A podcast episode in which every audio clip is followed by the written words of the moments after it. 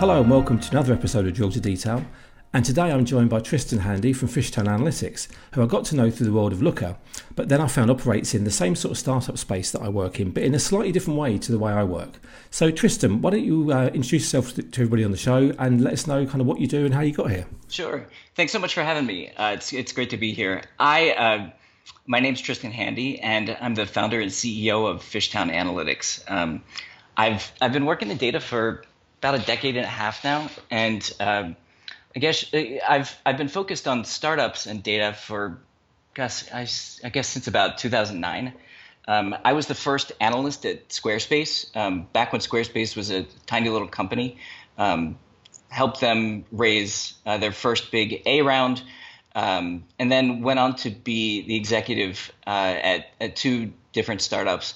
Um, most recently at RJ Metrics, I, I ran the marketing team, and um, we we kind of participated in this real uh, fascinating development of the BI tech stack over the past five years. And so developed a lot of strong opinions about BI technology and how analytics should be done. And uh, I left with three other folks, and we've uh, started our own consulting company to put some of those ideas in practice. Okay, okay. So you say Squarespace. It's interesting. All my websites run on Squarespace. so uh, it's brilliant, isn't it? It's really, really good. I mean, it's a great design, and, and the uh, I think the IT behind it is good as well, and so that's kind of interesting as well. But what you do, Tristan, is is interesting because we've come across each other f- through, I suppose, the kind of the data engineering kind of conversations and Looker and various kind of, I suppose, new world BI, uh, you know, development kind of conversations. But you actually uh, provide analytics uh, consulting to the actual startups themselves, don't you?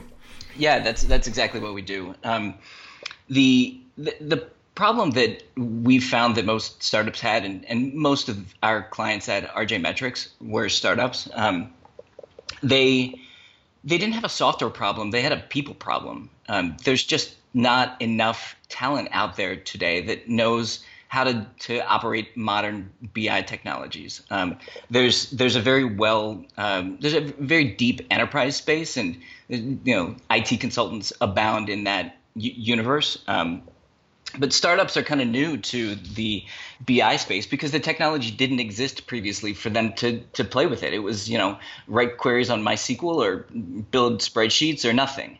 Um, so there's we're we're trying to fill this gap of uh, helping startups deploy this new technology.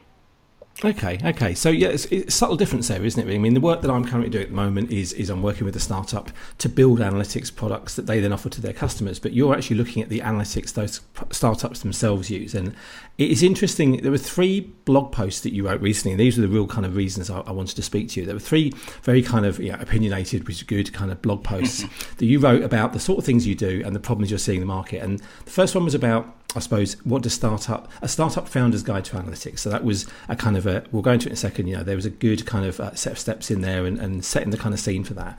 And then we had the steps to setting up a modern SaaS based BI infrastructure, which is very kind of relevant. And then you talked about the kind of workflow itself within kind of, uh, you know, within startups. And I thought all three of them were kind of very good and actually very relevant to stuff that I was working on at the time. So the first of those posts that you did, so the Startups Founder's Guide to Analytics. Okay, so just summarize, I mean, just summarize to the listeners what that was about and, and what was the motivation to write that. And then we'll go into some of the details. Yeah, so I kind of alluded before that um, this is all kind of new stuff for for startup folks, and so I feel like a lot of the software vendors in the space want you to just kind of dive in and do it. Um, and and to a certain extent, that's that's good. You know, it's good to have a bias for action, but um, there's there's a lot to know, and uh, frequently we've found folks uh, kind of doing things out of order, um, caring about the wrong thing at the wrong time, like hiring a data scientist before you had any data to analyze, um, just because you thought that you needed a data scientist. So uh, this post was really to kind of, you know, track a business from zero to 500 employees and say what kinds of things should you what, what, software should you buy? What people should you hire? And how should you be doing analytics at these different phases? Okay, so there were, and there was, you went in the blog post, you went through the kind of phases in growth, I suppose, really for a startup, and you kind of went through and, and talked about, um, you know, what was appropriate at those phases, really. So let's kind of start at the beginning. So if you think about the founding stage, really, so this, I mean, talking, just to be clear, we're talking largely about, say, e-commerce and, and, and sort of web and digital kind of startups here. But, you know, the founding stage, describe that and describe what is appropriate, what mistakes you see, it, but what is appropriate in that kind of phase. Sure. Um, I, I, think that a lot of times the early stages, um, either your problem is data collection, you haven't you haven't instrumented anything, or it is uh, doing too much. Um, there are, I think that a lot of startup founders are are very data driven naturally. Like they want to want to know what's going on with their business, um, and I think that sometimes they uh, they overdo it on analytics too early, which creates this.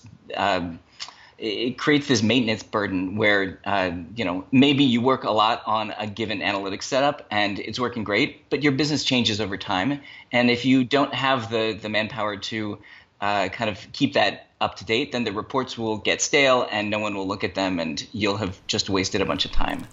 So, so things like a data warehouse and, and, enterprise BI tools and so on would not be appropriate at this stage. You're saying? I, I don't think so. I think that if you've got fewer than ten employees, you should install Google Analytics. Make sure that you you've done a decent job of that, and then you know do what you can with it. Okay, so actually, Google Analytics is an interesting topic because, again, coming from probably from more that enterprise world myself, I was, I suppose, I was unaware of how ubiquitous Google Google Analytics is and how much value there is in that as well. I mean, just for people who are listening to this who aren't from the kind of e-commerce world, just describe a little bit about Google Analytics and why it's so good, really. Gosh. Uh Google Analytics I mean, I, is the most loved and most hated analytics product in the world. Um, it's, it's the Microsoft Access of e-commerce, isn't it? Really, yeah. You know, in, in some respects, or Excel in a way. For sure. Um, I, I, think that um, the, the basic GA implementation is you install the tracking pixel on your website, and it tells you, you know, visitor behavior. Um, you, you, can go deeper than that with Universal Analytics. You can install it in your mobile application. You can get some some more sophisticated reports. Um, but it is a tool that, um, unless you pay for GA Premium and get all the data loaded into BigQuery, um, it's it's a visual tool, and you'll run up against the ends of the universe in terms of what kinds of questions you can ask it. Okay, so would you would you at this point expect somebody to the startup to hire somebody to work with analytics at this point, or is it going to be a founder task? I think it's a founder task at this point. Um, maybe you've got a marketing person who's doing a bunch of marketing analytics, but mostly your it's your founders get stuck with this. Okay, so next stage then, sort of very early stage, you put it. I mean, you, you talk in there about what you do at that stage, and you mentioned things like Net Promoter Score. I mean, what what what is different about this next stage, and what happens there really? Sure. So your your team's growing a little bit, and um, you're probably not speaking to each of these people every day. Um, so you need to be focused a little bit more on empowering these people to to do their jobs. And in the future, that's going to take um, the form of a of a BI stack. It's going to look more like a data warehouse and a BI tool. But for now, I think um, these people have jobs to do, and most of them are not going to know SQL. Most of them are not going to really have any BI skills.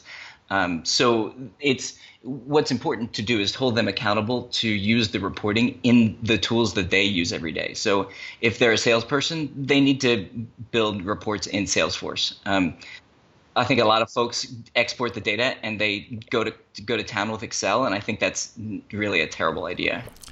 Okay, so so we've got a couple of stages next. You've got early stage and mid stage in your yeah. blog post, and, and, and I guess this is kind of where it gets interesting. So this is potentially kind of where someone like you might come in. Um, I guess this is also when you start to have people talking about things like let's redo the analytics in a kind of more structured way and so on. There, You've then got the kind of the, the, this whole new thing about data uh, engineers as well, and so on. it, it, it, how do you how do you, when you go into these places? What do you see as common mistakes, and how do you sort of make sense of it all and get them in the right direction? Really, what, what's the what's the tricks to it all? Sure. What's the tricks to it all? Gosh. Well, what, what, what's the problems you see? I mean, do, do, people, are some people? Uh, do you find sometimes that people are a little bit too clever for their own good when it comes to these sort of things, or, or what? Yeah, totally. Um, so I think that there are a lot of um, kind of standard principles that you should you should think about when you're when you're doing this stuff. Um, one is write as little code as yourself as you can. Um, there if, if you want a bi stack today the reason that you have the ability to even have a bi stack at 25 employees is that there are so many tools that you can just kind of pull off the shelf and all the integrations just kind of work um, so uh, there are some founders and, and engineers at, at this stage that have a have a bias to to build it themselves. Um, I, th- I think that's one of the things that we see people uh, make a big mistake on.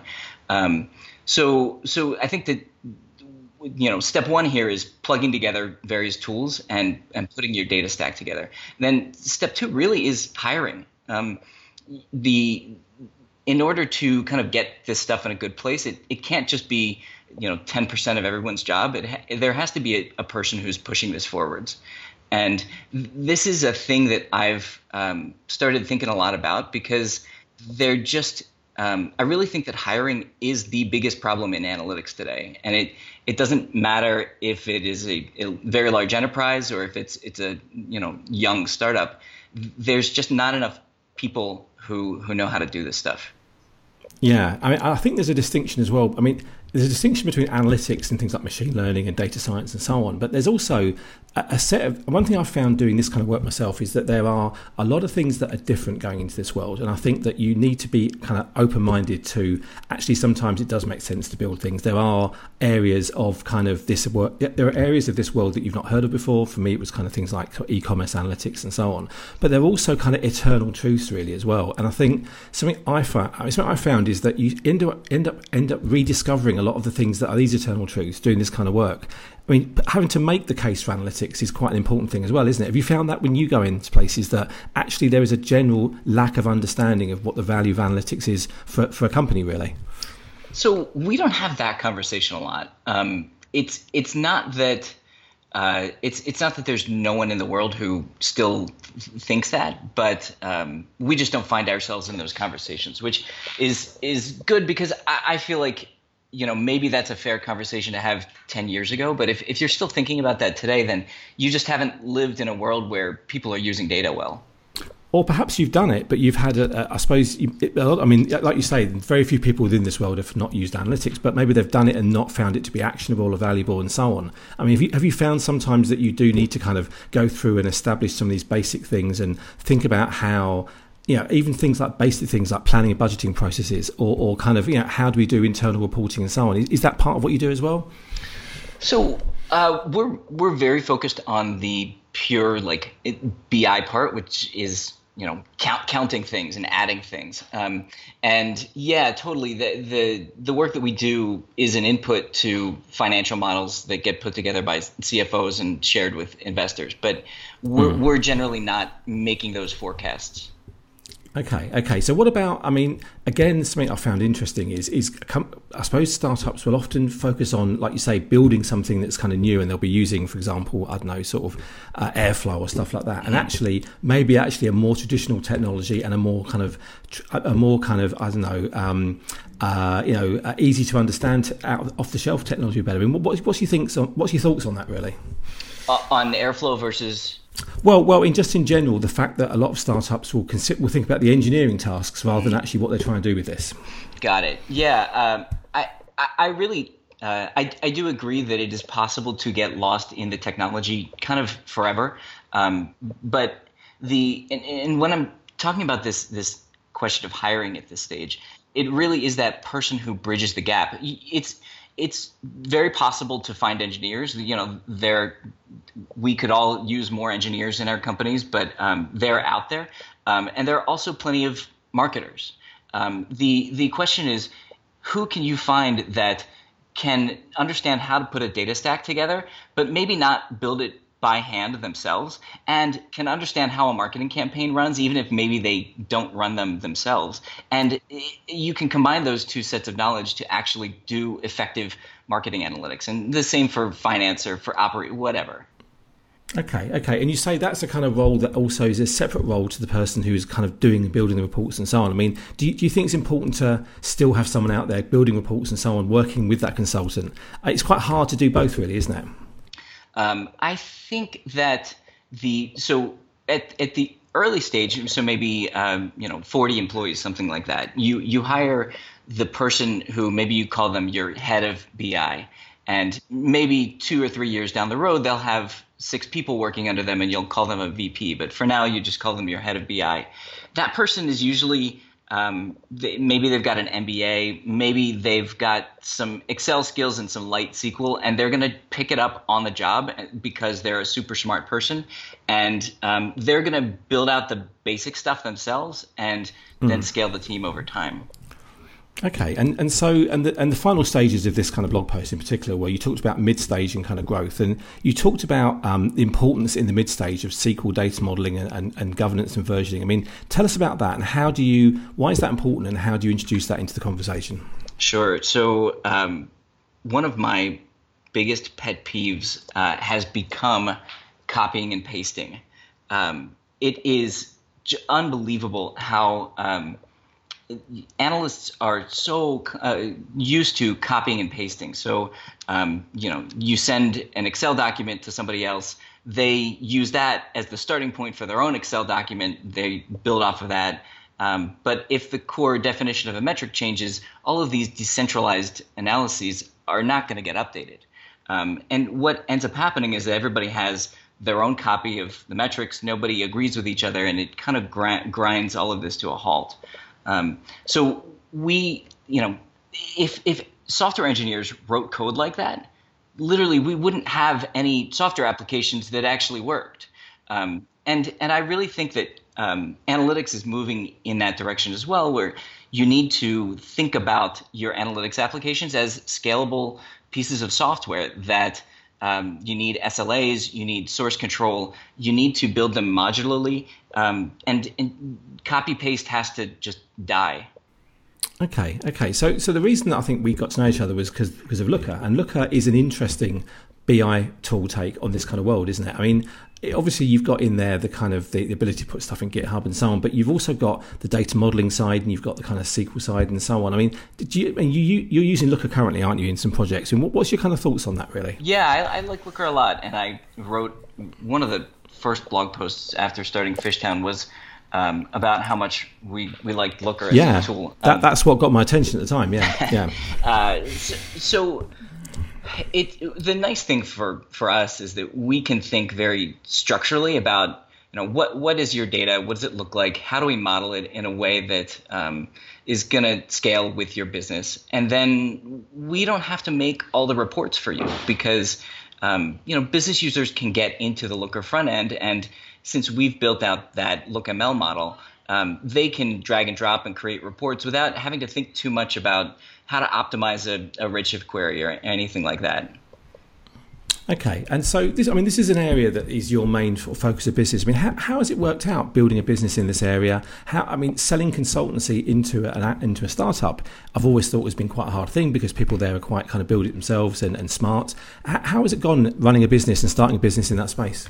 Yeah, I, I you know, uh, uh, last March, I was talking to my wife about, um, hey, maybe I'm going to try to start this business. And mm-hmm. my goal was, uh, hey, maybe I can pay my own salary. Um, mm. And I really had no idea what to expect because, you know, I ran uh, several teams at startups and, and we mm. had you know, at startups, sometimes you hire a design consultant, sometimes you hire mm. um, like a performance marketing, like an AdWords consultant. But but really, startups aren't used to hiring consultants. Um, the, the thing that has worked out really well for us is that we all come from this ecosystem, and so we know all of the people making the technology, and um, they all n- none of them want to have services businesses. They all want to build software, and so uh, we have ended up getting, I would say, a, a majority of our customers from the ETL tools, from the BI tools, from the data warehouse tools. Okay, that's interesting. Okay, so so that actually is a quite a nice lead into the second blog post you wrote. So you wrote one about um, uh, where are we here? I'm just going to find it. What are the steps and the tools in setting up a modern SaaS-based BI infrastructure? So just tell us a little bit first of all about again motivation for this, but what, what's your kind of general kind of approach or general kind of picture of what you do in this kind of space before we get into the detail? Sure.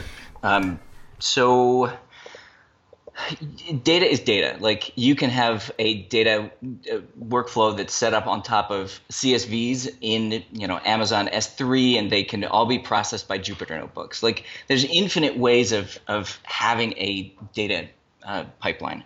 Um, the the reason that we do things in in the way that we do is because uh, they we need them to be very hands off. We don't want to think about them. Um, and as you get bigger and have more customized needs, maybe you want to do things differently. But um, these are recommendations for for companies who are not trying to have you know a team of 25 people maintaining this stuff.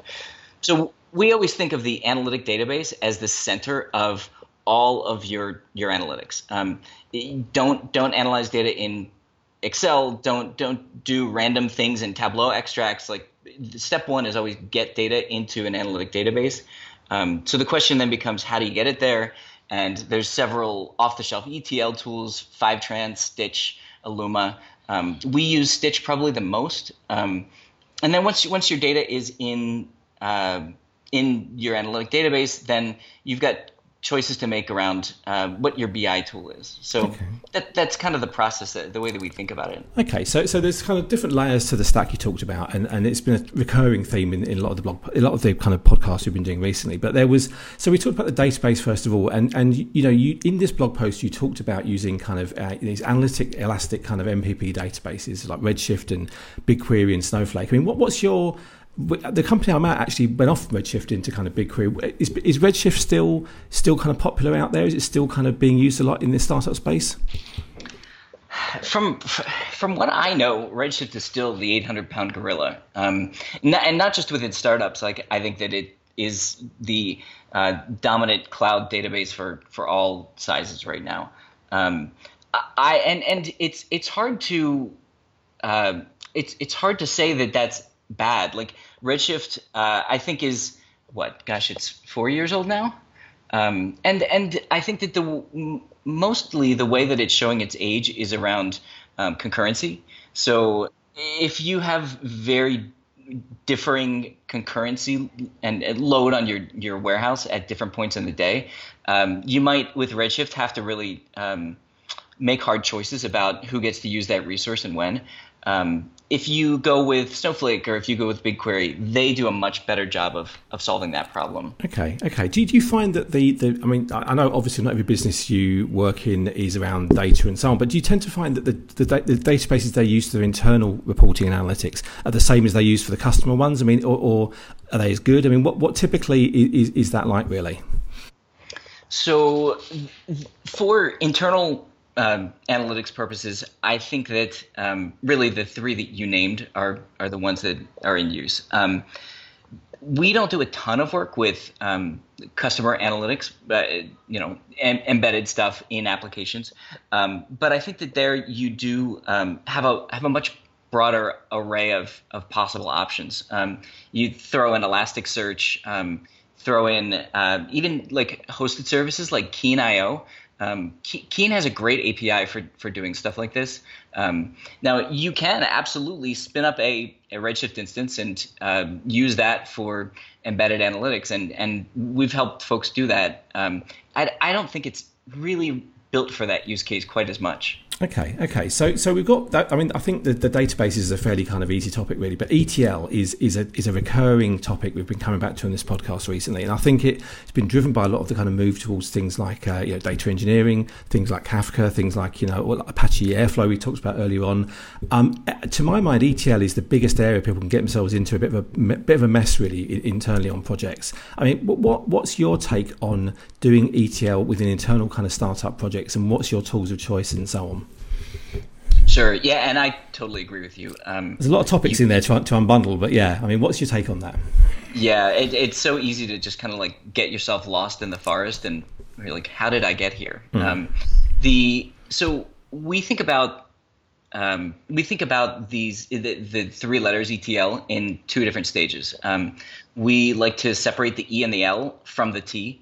Um, the uh, there are a large number of reasons why you might not want to build your pipeline like this, but we load all raw data into the analytic data warehouse as stage one. So um, the, the question really becomes uh, how do you write the job that gets the data from where it sits into the warehouse? It's based on the fact that a lot of people in these companies are software engineers. Do, do they write them themselves? Is it, is it a good move to write your code yourself, really? So uh, I think that the, the way to think about that is uh, what what can you do to get the most for free? Um, sign, sign up for as little maintenance as possible because inevitably this stuff breaks. Um, so the the best option is somebody's got an off the shelf integration, and there's so many products out there now that um, have have off the shelf like move data to a data warehouse. Um, I mentioned before. We use Stitch a lot. Um, the uh, so that that's option number one. Um, option number two, I think, is there's this emerging platform called Singer that um, Stitch is kind of the sponsor of, but it's a totally open source um, way of doing ETL. Um, and it's essentially a community oriented approach to this maintenance problem where um, folks are building uh, API integrations with various data sources and uh, kind of sharing them with that community. So we've we've built about five of those for clients, and um, the nice thing about that is they can build it once, and then um, the community maintains it. Um, so that's that's like your second tier of get it for free, and then yeah. if you really have to, you can you can build the whole thing from scratch. Okay, so and, and there's uh, uh, we had a, we had Maxime Beauchemin on the call recent, on the podcast recently talking about Apache Airflow, for example. I mean, have you have you had any exposure to that? I mean, what's your what's your kind of take on that, really? Yeah, Airflow is amazing. Um, it is so incredibly capable, and if you're a data engineer and you have like an unbounded problem set, uh, Airflow I think is the tool that you definitely want to to use. Um, I think that it it actually takes a a while for you to need to get there. Um, and obviously, at Airbnb, they ha- they're one of the most data sophisticated organizations, literally in the entire world. So, um, if if you're working at a startup, you've probably you're probably not Airbnb quite yet. Um, so the the, uh, the the thing that that Airflow does so well is it um, gives you access to a DAG, a directed acyclic graph. So um, a way of processing dependencies that kind of has a start and an end. And that's generally how um, ETL jobs are constructed.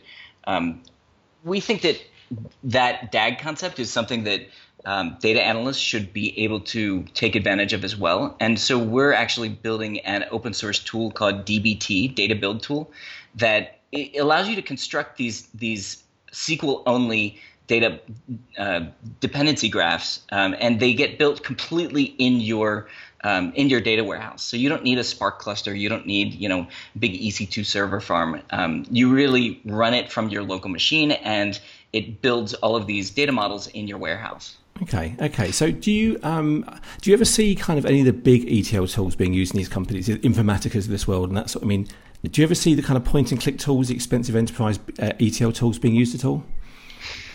So I I really have not. Um, no, I, I know that uh, uh, when I was at RJ Metrics, um, we kind of looked into Informatica as as a potential partner, mm. and so that was really my only exposure to it. But it is a it's a it's a beast. It's it's quite a a, a lot of work to set up. Um, yeah. Although obviously it's very powerful. Yeah. I mean, there was a, there was an interesting uh, blog post that somebody wrote. I'm trying to find the details here. Actually, a gentleman called uh, Jeff Magnuson, who wrote a blog post a while ago called Engineers Shouldn't Write ETL, a guide to building a high functioning data science, data science department.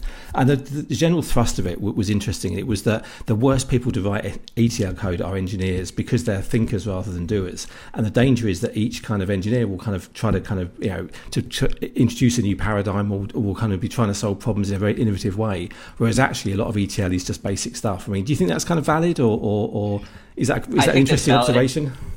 Totally, and I remember that I, I like read that post. Oh, I brilliant! He's at yes. Stitch Fix. Um, yes.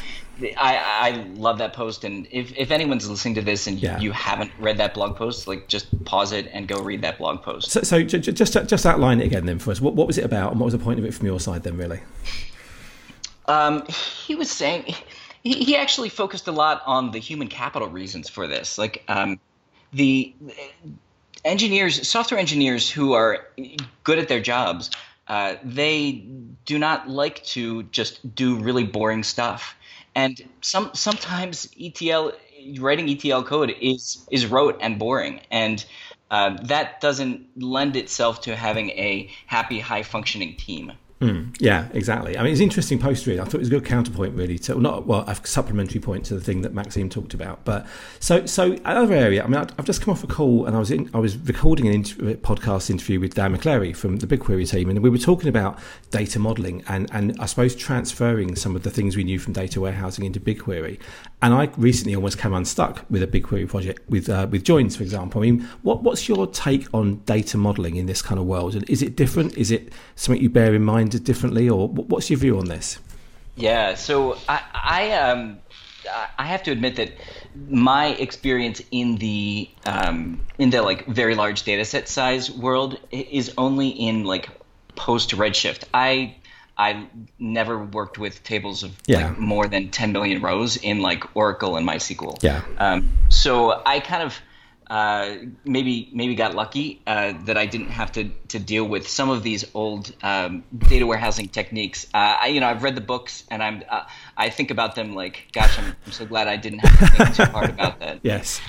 Um, the, the, so p- people will ask, you know, what's your take on data modeling and when in client calls and uh, generally our answer is write really clean code re- write code that is readable um, and that other people can maintain really easily.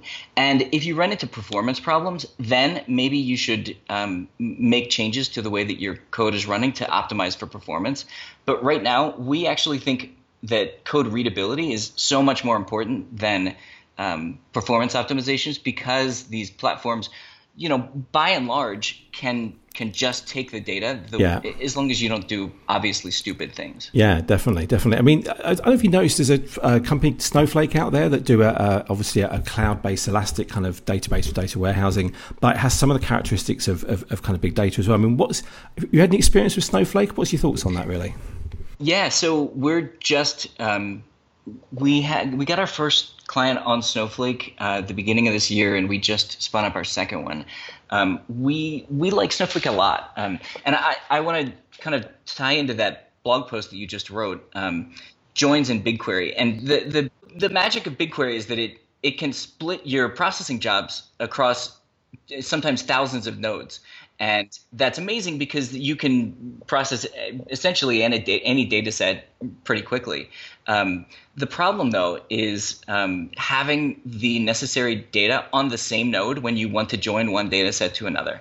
And that does make joining uh, less performant. So um, there, there are plenty of ways that you can architect, and you, you did a great job pointing this out, how you architect your BigQuery data to prevent you from needing to do these joins. Um, I think that that Snowflake is this nice. Um, it's it's elastic, and you have the ability to spin up um, a bunch of compute nodes, but it, it's not like thousands of them. So it doesn't have joins the, the, the, same problem with with doing joins um, in the way that you mentioned. Mm, yeah, excellent. Yeah, it's interesting. I mean, big. I mean, sorry, Snowflake is, to my mind, it's on one hand, it's very clever, you know, in that they've managed to get the best of both worlds. But it's also an interesting kind of. Um, it's interesting to rebuild what is essentially a kind of on-premise data warehouse technology in the cloud elastically. I mean, you you, t- you kind of wondered to yourself, given that its primary mar- primary market is is is kind of data warehousing, whether it's wor- it's been worth it introducing and reintroducing things like constraints and and so on in there. I mean, they seem to have kind of built mm. they seem to have built a technology that is clever, but you wonder whether it's needed in this new kind of setup. Really, I don't know.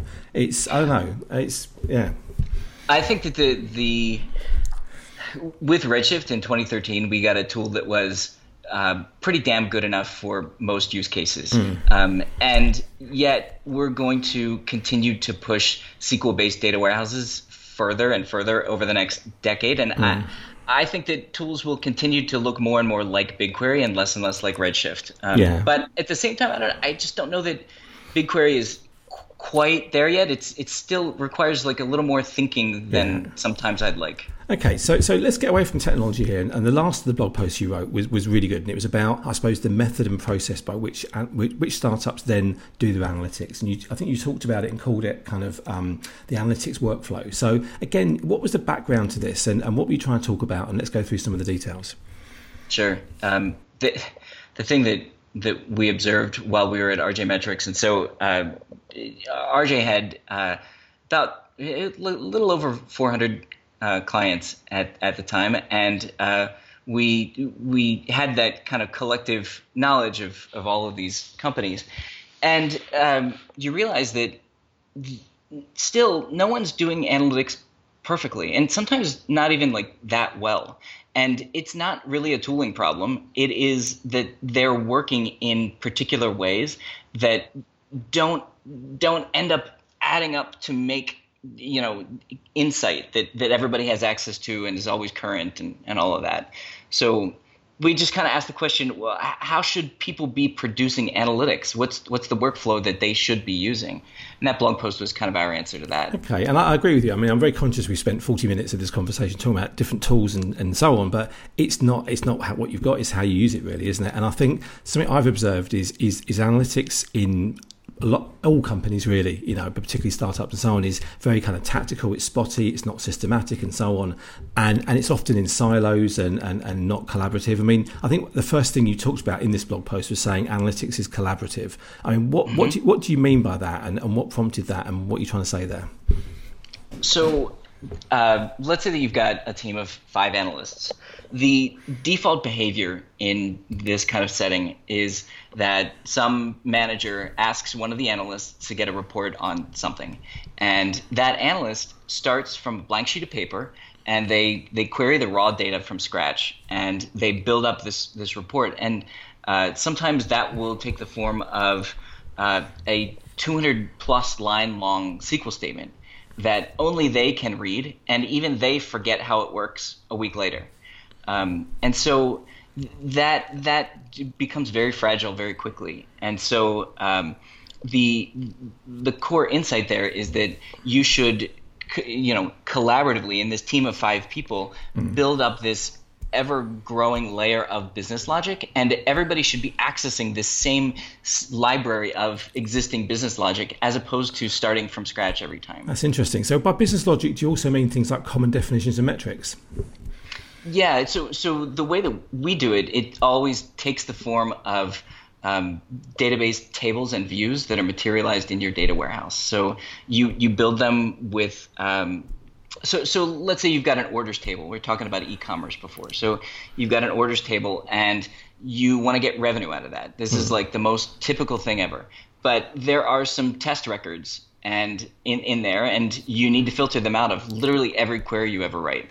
So instead of querying the orders table directly, make a view on top of that that filters out these test records and then everybody can totally forget that they even exist. Okay. So that's like a very simple example, but you you can find uh, opportunities all over the place to do that kind of thing. Okay, so going back to the, the conversation I had with, with Maxime uh, about Airflow and, and, Superset, one of the discussions we had was whether you should try and build out a semantic model, like a business model for the business. And his argument was that in, in startups, it's very hard to get a to get a common definition agreement on, on metrics and and the, and the structure of data and so on.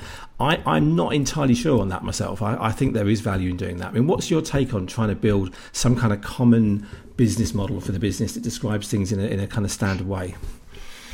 Yeah, they, uh, so I, I, listened to that episode and I, I heard him say that and I flagged that in my brain too. Um, the you know, I'm not I saying have, it's wrong. I'm not saying it's wrong, but it's interesting no, kind of point of view, isn't it?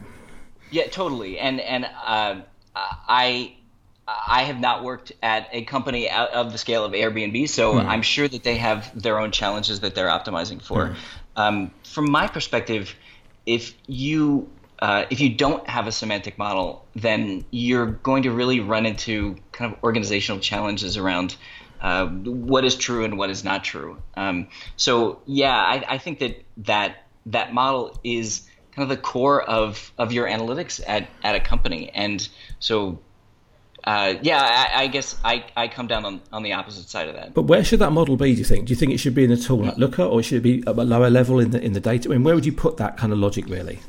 Yeah. Okay. Good question. So uh, we we actually uh, when when we work with clients, we do it in two parts. So we do um, a lot of the business logic at the DBT layer, the the open source tool that we build, and uh, that ends up as views and tables in the the data warehouse.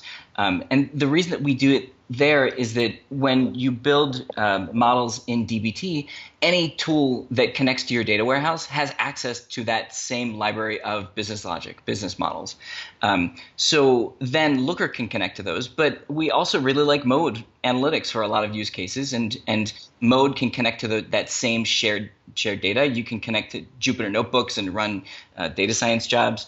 Um, so we try to push things to that layer when it makes sense.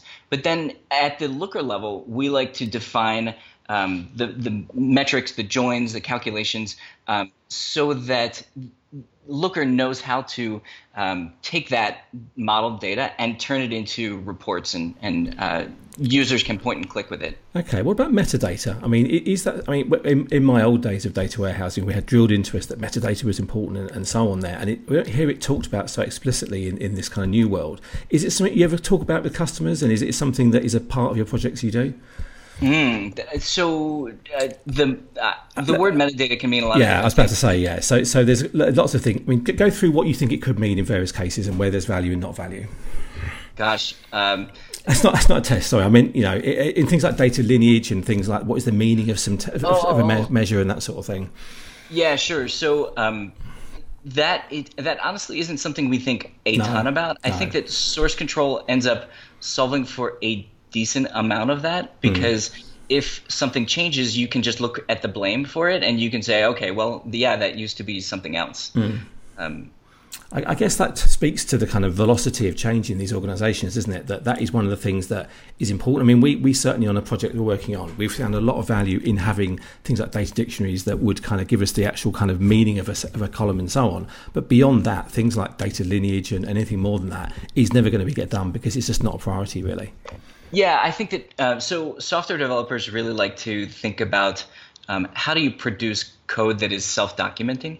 So um, you know you've got things like Java docs that can create whole uh, you know applications for you that that create the documentation. Um, the to to the extent that we can, we um, we write code that is readable and when inevitably some sections of it are, are more complicated, we will document it in line with comments, and then you kind of um, you can produce assets like um, like a visualization of your DAG um, that end up kind of helping folks see the, the bigger picture. So I, I completely agree that um, if if you're thinking about documentation, that that's a that's a big deal.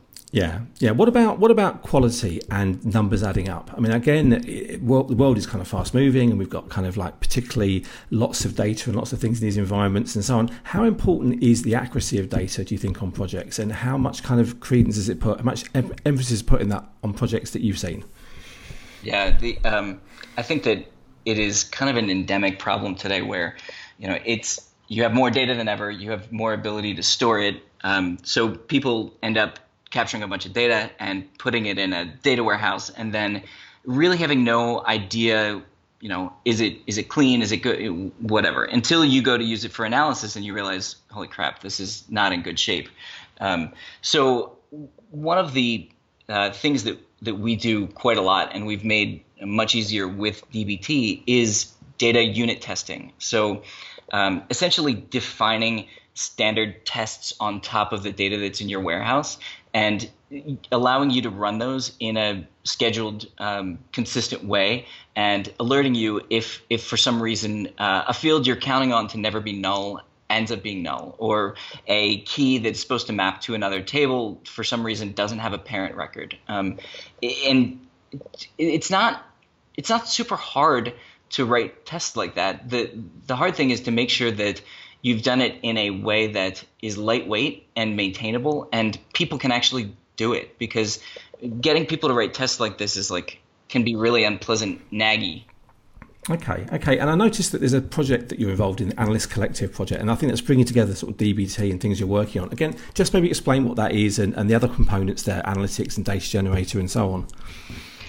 Yeah, the Analyst Collective was actually um, kind of the, the precursor to Fishtown Analytics. It was uh, this this core of people were um, thinking about these kinds of problems as we um, as we were seeing the industry evolve at RJ Metrics, and we decided to um, kind of create this the space to build uh, open source code and um, write about the solutions that we we thought uh, people should adapt to these problems. Okay, and and so I mean, how in general, how much do you and your company participate in these kind of projects, and, and generally the kind of community scene and that sort of thing?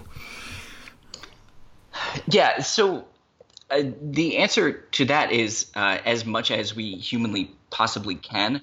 Um, I, I, have a real, and may, maybe I'm an idealist, um, and I, uh, I've uh, talked to Lloyd Tabb at Looker, who uh, he was a, a, big uh, open source person in the early days of open source, and has has different views than I do on this. So maybe he knows better than I do.